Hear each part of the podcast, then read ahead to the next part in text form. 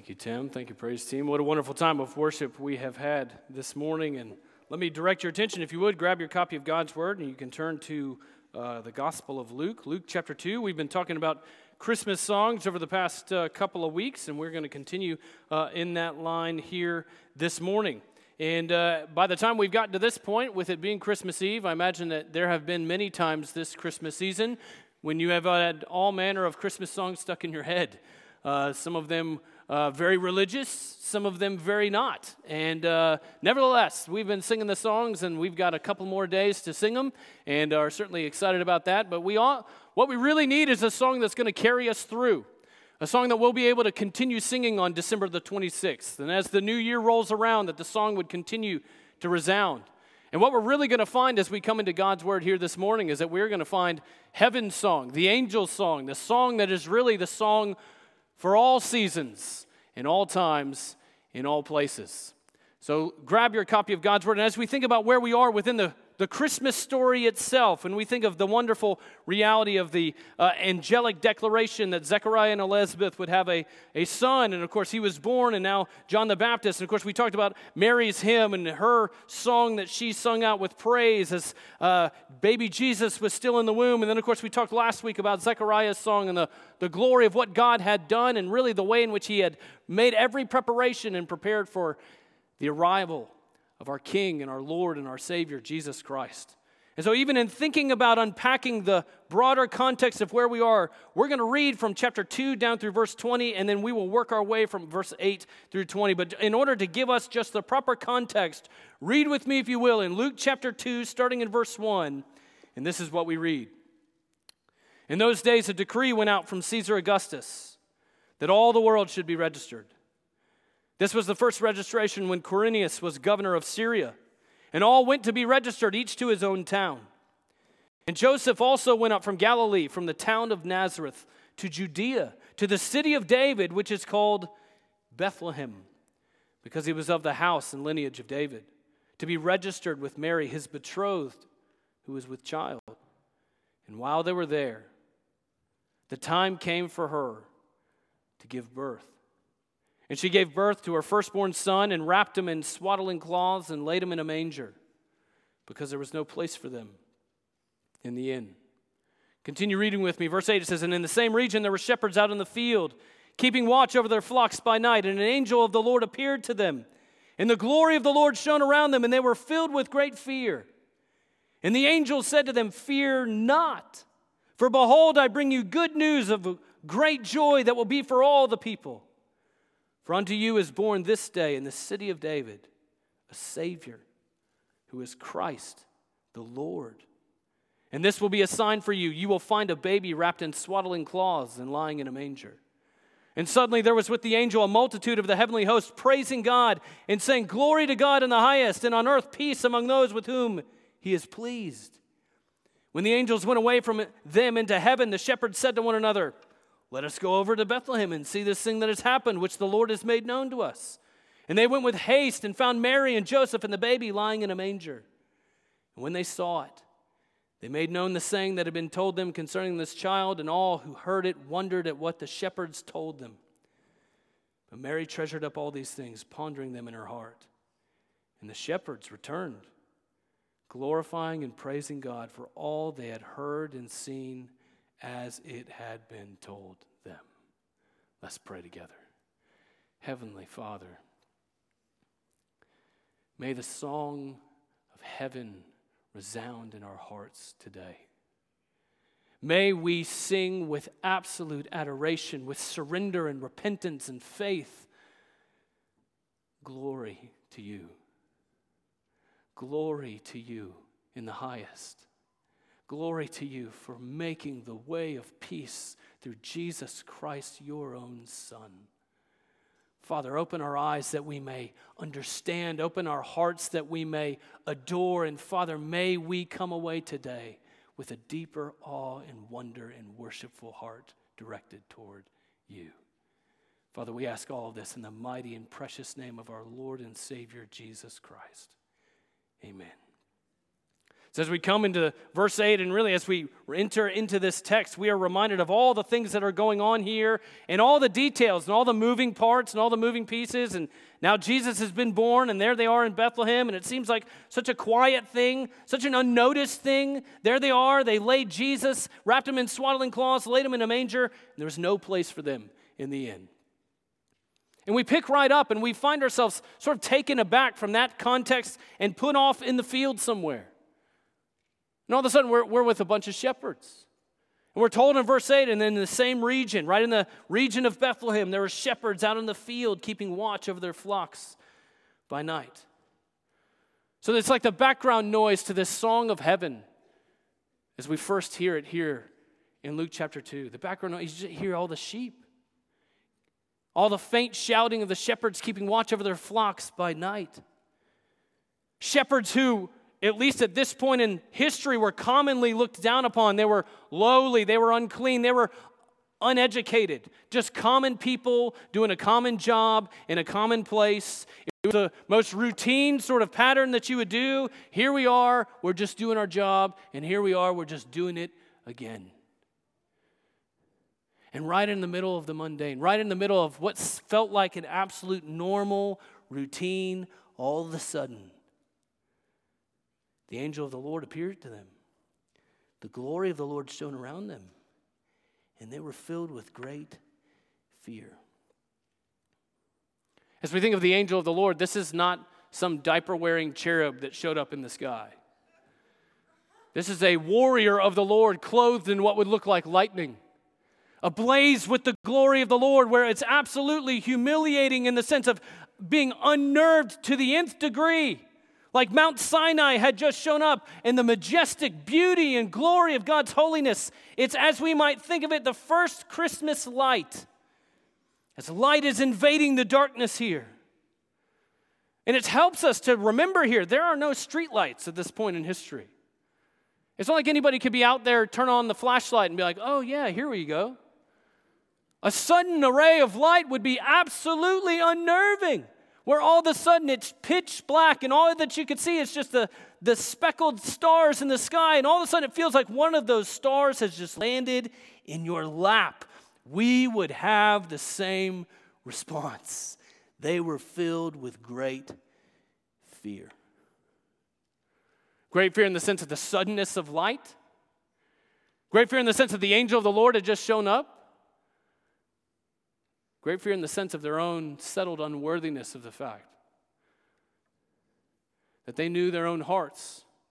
They knew the glory of the Lord had just shown up, afraid of what that might mean. It's a helpful reminder for us is that as we approach Christmas, as we approach the giving of the gifts, and as we think of the giving of the greatest gift, of the gift of Christ, it helps us to approach Christmas with a settled sense of our own unworthiness. We did not deserve for God to send his own son to save us. And in fact, left in our own sin, we are not in a good place. We are absolutely unworthy of knowing him, of having him, of being forgiven by him. And that in order for us to fully grasp the song of heaven, we need to acknowledge the grace of God in our own unworthiness before him. And it's as though in the middle of all of that, right as soon as reality clicks for the shepherds and they realize this is really happening, in verse 10, the angel says, Fear not. For behold, I bring you good news of great joy that will be for all the people. That even as light exposes all of the details, even as light is dawning right in front of them, and even oftentimes, as the light of the holiness of God exposes all the details of our lives, we don't like that. Even this time of year, right? Some of us may be taking light bulbs out of the bathroom because we've been going to all the Christmas parties, right? There's too many shadows going on in there. We don't like what we're seeing, so we need to darken it down a little. Light exposes what is wrong, doesn't it? And then when the light of the glory of God exposes our sin, we don't like it. We are afraid of it. And yet, in the middle of all of that, the angel looks at these shepherds and says, Fear not. Do not be afraid. This is good news of a great joy Behold, he's got an announcement to make. He's got good news to deliver. It's great joy. Listen, guys, this is reason to rejoice. Light piercing the darkness is reason for joy, not for fear. Light piercing the darkness and exposing your own sin is reason for joy, not for fear, just as long as you come to Christ. Just as long as you hear and embrace and receive that which is good news, I bring you good news of a great joy that will be for all the people. And the way in which this is described is it's great joy that is enduring. It's not like the great joy where there's this like cloud of dust on Christmas morning, tomorrow morning in your house, and then around 10 o'clock in the morning, you hit the sort of Christmas lull, right? all the kids are asleep in piles of wrapping paper and you're trying to pull it out from under them and you know trying to figure out what you're going to do for lunch and how this is all going to be put together and how you're going to get to see everybody that you need to get to see right? It's the christmas lull. There's the rejoicing and then it just settles out. But the joy in christ lasts permanently it endures, it continues, it just continues to get magnified in our own lives. This is good news of a great joy that will be for all the people. Not just the shepherds, not just the people in Bethlehem, not just the people in Israel, not even just us. Here it is, the light to the nations. God has remembered his promise. Hope of forgiveness has come. There is peace with God. Whomever you may be, whatever your backstory may be, come to Christ, and there's reason for joy. The eternal Son of God has come in the flesh to redeem us, to save us, to rescue us, to call us to Himself, and to bring us into His family. What a God we have! What reason for joy, what reminders we have in the midst of all the details of Christmas that we would have our hearts prepared to sing this great song of heaven. Rejoice! He says in verse 11, For unto you is born this day in the city of David a Savior who is Christ the Lord. He says, Unto you. It's like the little gift tag on the box. You go rifling around the tree, and you look down and say, Is this for me? It says, Unto you. Here it is. You need to receive it unto you on this day, that in this real moment, in a real time, in a real place, in a real city of David, in Bethlehem that we just read a moment ago in verse 4, the city of David, which is called Bethlehem. Here it is in this promised place from Micah chapter 5 that there's coming one who is a ruler from ancient times, who will rule and reign with peace, who will shepherd his people. And you can imagine as the shepherds are listening to this and listening to the angel of the Lord, and they're, they're tracking along with the angel for a little bit, and it's one of those moments where you would want to fill in the sentence, right? And maybe you do this sometimes, and maybe you do this sometimes and you just fail miserably. You're tracking along, you're listening, and you're like, and you're about to fill in the word with of the at, at the end of the sentence, and this will, you know, here it is. In the city of David, a shepherd, a king, a Messiah. He says, no, a Savior who is Christ the Lord. This is who we need. This is not some sort of haphazard gift that may or may not work out in your life. This is the gift we all need. We need a Savior. Jesus, whose name means the Lord is salvation. Jesus, who is described in Matthew chapter 1 as the angel appeared to Joseph, said his name will be called Jesus, for he will save his people from their sins. This is who we need. This is God's design. This is God's gift to us a Savior who is Christ the Lord. So he is our Savior. Our Savior is the Christ, the Messiah, the one who fulfills the three offices, anointed offices of the Old Testament. He's our prophet and our priest and our king, the long awaited one. He is the Lord, God with us, Emmanuel, and he has entered humanity to save us, to give us hope, to give us life, to give us forgiveness, to save us from our sin. And at this point, you got to imagine the shepherds are thinking, okay, well, he's born this day in the city of David. He's here. Where do we find him? Where do I find this guy? Where do we go? And the angel gives some very interesting directions here. This will be a sign for you. You will find a baby wrapped in swaddling cloths and lying in a manger. Signs are helpful, right? Signs are pointers. Signs are ways of authenticating. Maybe you know you're looking at your GPS and you're trying to get to a place and you finally see the actual road sign and you're like, there it is. We have arrived at our destination, whether or not the lady on the GPS said it right or not. We're here.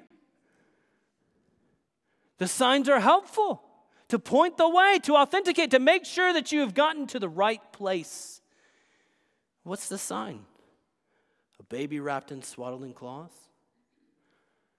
And at first you read that, you're like, well, that was common practice. And it was. Which is a good reminder for us that Christ has come in the flesh. The eternal Son of God has taken on flesh and entered humanity in its totality.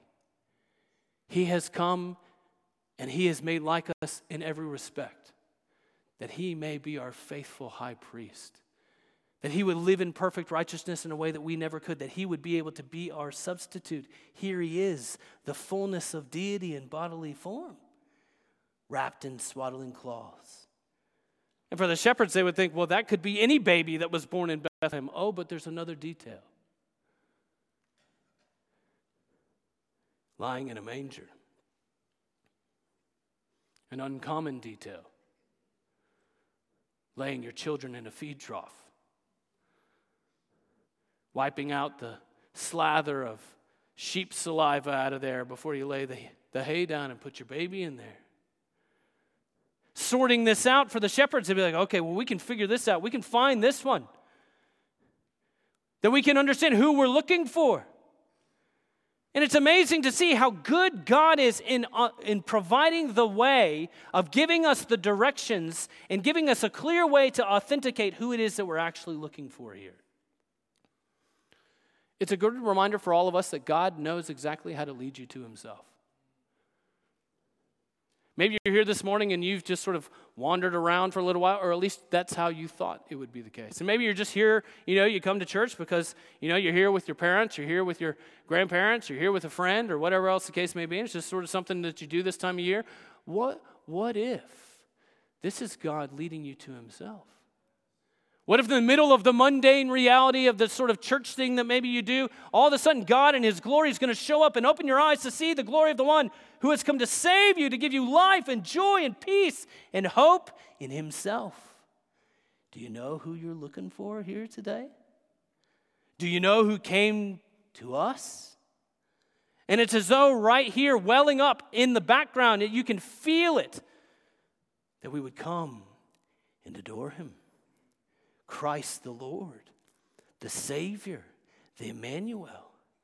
And all of a sudden, we start to feel that we want to join in the song of heaven, fully aware of the significance of the moment. Because in verse 13, it says, And suddenly, there was with the angel a multitude of the heavenly host praising God and saying, Glory to God in the highest, and on earth peace among those with whom he is pleased. That the quiet hillside turns into a song that's being sung. Multitude of the heavenly host. Now, you start to track this down with sort of biblical references. You can go to Psalm 68, 17. You can go to Daniel chapter 7, verse 10. You start talking about the heavenly hosts. And then you start thinking in terms of numbers, and you're thinking, okay, 10,000 times 10,000. Which I know we're on, you know, Christmas break, so we don't want to do math, so I'll do it for you, right? That's 100 million.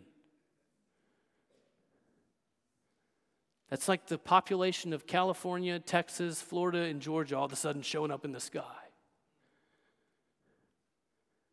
Praising.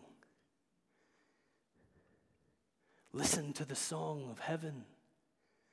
Listen to the angel's song, Glory to God in the highest. And on earth, peace among those with whom he is pleased. That with the arrival of the Son, all of heaven rejoices. The faithful God who has promised redemption, who has promised salvation, has come. The Savior has arrived. The Messiah, the Lord, He's here. Redeeming love has come, pursuing His people. And it's like they're acknowledging and recognizing the glory of God being displayed and declared in this way, in this moment. And that even though it would not have been a great crowd of shepherds at the moment, you can, we're still talking about it here today. And the song still resounds. Heaven still declares, heaven still sings this familiar tune. And on earth, so, glory to God in heaven and uh, glory to God on earth with peace among those with whom he is pleased. Here in the effect of his arrival peace with God against whom we have all sinned. See, our natural condition is that we are at enmity with God. We are at war with Him. We are against Him. We are opposed to Him. We need Him to save us. We need to save him, save us from our sin nature. We need him to save us from our sinful action. And then in doing so, he rescues us and transforms our lives. And he says, Peace on earth with those whom he is pleased. You may be asking yourself, well, with whom is he pleased? Well, interestingly enough, if you were to turn in your Bibles, you don't have to, but in Hebrews chapter 11, verse 6, we read this And without faith, it is impossible to please him. For whoever would draw near to God must believe that he exists and that he rewards those who seek him. With whom is he pleased? Those who repent and believe in Jesus Christ, the Son of God, the Savior of the world. Trust in who he is and what he has come to do. And for us looking back on this and what he has done, the peace and the assurance of forgiveness the assurance of the forgiveness of our sin, and that heaven's song of eternal praise at work in the life of the believer.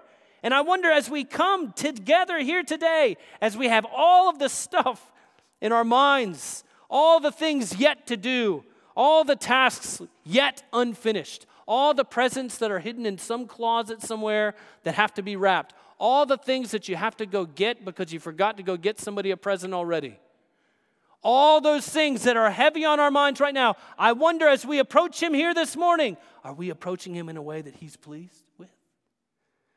Trusting in Him, believing in Him, rejoicing in Him, trusting in Him for salvation, not for whatever we think we want out of Him, but for what He has come to give. He has not come to please us, He has come to make us pleasing to the Father. Join in the song and realize that this is much more than some holiday tune. Glory to God in the highest, and on earth peace among those with whom he is pleased. And in an instant, the choir of a hundred million is gone. Verse 15 When the angels went away from them into heaven, the shepherds said to one another, Let's go over to Bethlehem and see this thing that's happened which the Lord has made known to us. You can imagine them standing there for a second, and it's like you take a second for your ears to adjust, take a second for your pupils to adjust. Like, okay, what would you do? Like, let's go. Let's go over there. Let's go see. These are not scholars, these are not theologians, but these are believers. And when the angel tells you, go. And you got to wonder uh, as they made their way out of the hillside, out of the fields, and they go hunting this baby wrapped in swaddling cloths and lying in a manger. I wonder what song they were singing. I wonder what song was stuck in their head. It's not hard to imagine, is it? Glory to God in the highest. Let's go see this thing that has happened, which the Lord has made known to us. And they went with haste, found Mary, found Joseph, and found the baby lying in the manger. They found it exactly as they th- were told. There's the baby, there's the manger, there's Mary, there's Joseph. The sign is authentic. We found him. It's as though God has led us directly to him, which he did. This is not the last time he's done that either. He may be doing that very thing in your own life here this morning. And you're looking at the whole circumstance and you're thinking, this really did happen. This really is amazing. And all of a sudden, it just starts to well out of your heart and well out of your life. We got to talk about this. In verse 17, it says, When they saw it, they made known the saying that had been told them concerning this child. They saw it. We read, saw it. Like, we have a pronoun problem here? I don't call my baby in it. But they're not talking about just the baby. About the whole circumstance, the whole event. It's exactly the scenario, the picture that was painted. And so, just as the angel said, they start to make it known. It's like the shepherds are, are in there and they're looking at Mary and they're looking at Joseph and they're like, oh, you got to hear this. Check this out. Because it came upon a midnight clear. It was a silent night, it's a holy night. All is calm and all is bright. Next thing you know, it's joy to the world. The Lord has come. And hark the heavenly angels sing glory to the newborn King. In a way, in a manger, no crib for a bed. Little Lord Jesus lay down his sweet head. It's like all who are listening to this and all who are listening and reflecting, they all wondered at what the shepherds told them. They were all astonished and marveling at this song of heaven. And I know we're, fami- we're as familiar with this story biblically as perhaps we are any story biblically. We have just heard it yet again. Have we marveled at what the shepherds told them? Was that our response this morning? Were we amazed again? Astonished? Amid all the, the lights and decor and gifts and everything, amid all the times in which people surprisingly walk in the door and we have great delight, we have those sudden gasps of delight and joy where oh, just amazed. Is that how we approach Christ here today? Astonished and marveling that God would love us so much that He would send His Son to save us from our sin. That we've heard it yet again. The wonderful counselor has come who's going to walk with us through all of our hurts. The Almighty God has arrived to be our strength in the midst of our weakness. The one through whom we can know the Heavenly Father, the Prince of Peace, who has come to set us at peace with God and rule and reign in our lives, that we would have peace that passes all understanding, that would guard our hearts and lives in Christ Jesus. They all wondered at what the shepherds told them, but Mary treasured up all these things, pondering them in her heart, treasuring the recollection of this heavenly song. Glory to God in the highest. Holding these things closely like the gift of all gifts, reflecting even on the reality of her own song. You remember in verse 49 of chapter 1 he who is mighty has done great things for me. Holy is his name. His mercy is for those who fear him from generation to generation. And it's like the song just resounds again glory to God in the highest. She treasured and she pondered them in her heart. It's like the more you think about something, the more you think about the gospel, the more amazing it is. The more you, you reflect on your own life and realize just how undeserving we are and just how much He loves us. As you reflect on the fact that how desperately you need forgiveness and yet how lavishly He has provided it in Christ. And the more you ponder, the more amazing it gets. And here's Mary pondering all these things in her heart, pondering the glory of God, pondering peace, pondering the love of God. And it's not just all that has already happened, it's all that is yet to come. Because the melody of the glory of God in the highest would continue. As Jesus is tempted in every way as we are, and yet was without sin, who went to the cross and died in our place, who laid down his life as the Lamb of God slain for the sins of the world, who said, It is finished, who died, who rose again. Glory to God in the highest. That the glory is still on display. It's like she's looking around the room, looking around at the scenario, looking around at the scene, and looking for reasons to continue singing the song. Are we doing that this year?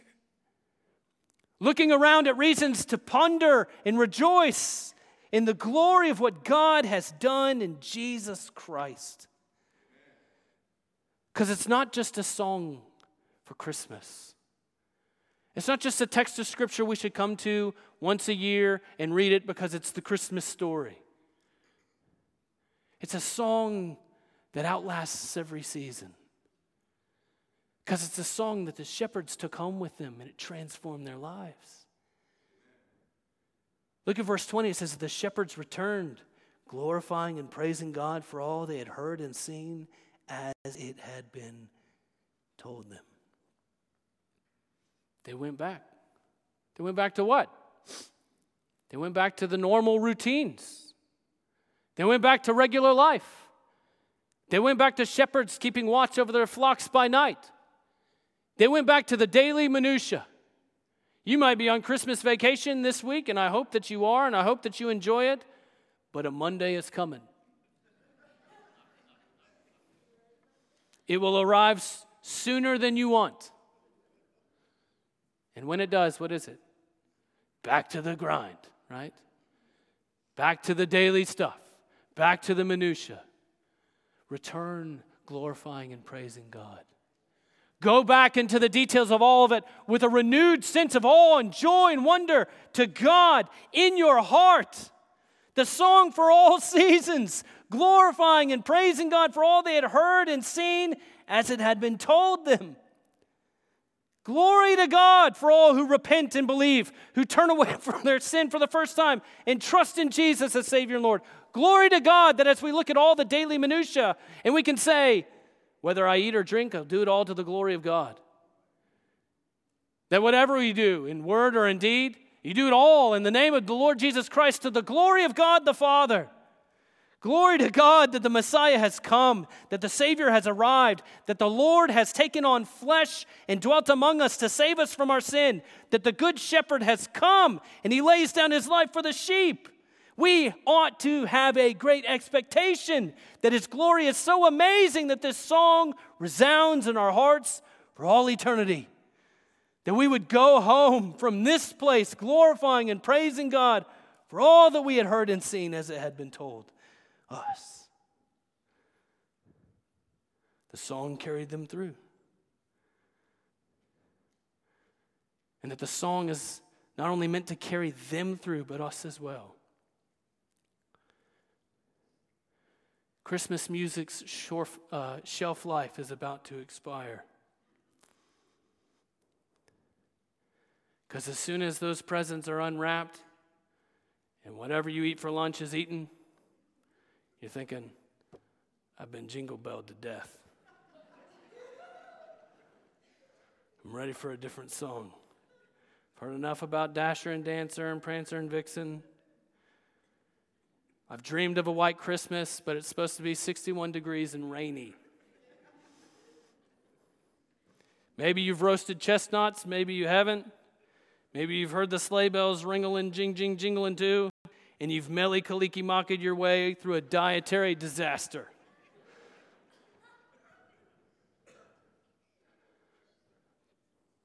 But we're about to put all those songs away for another year. We need a song that'll carry us through. Glory to God in the highest. Glory to God in the highest, and on earth peace among those with whom He is pleased. What song will still be playing in your house and in your heart on December the 26th? Glory to God in the highest. How ought we to pick up this melody? How, how ought we join in the song? Not just sing it, let us live it.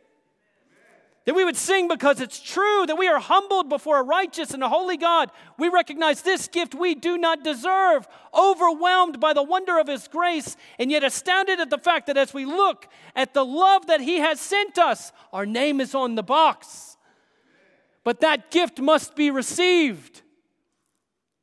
You must receive the gift of Jesus Christ, who has come in the flesh to save you from your sin, who lived in perfect righteousness, who died on the cross, who rose from the dead. You must receive him by faith.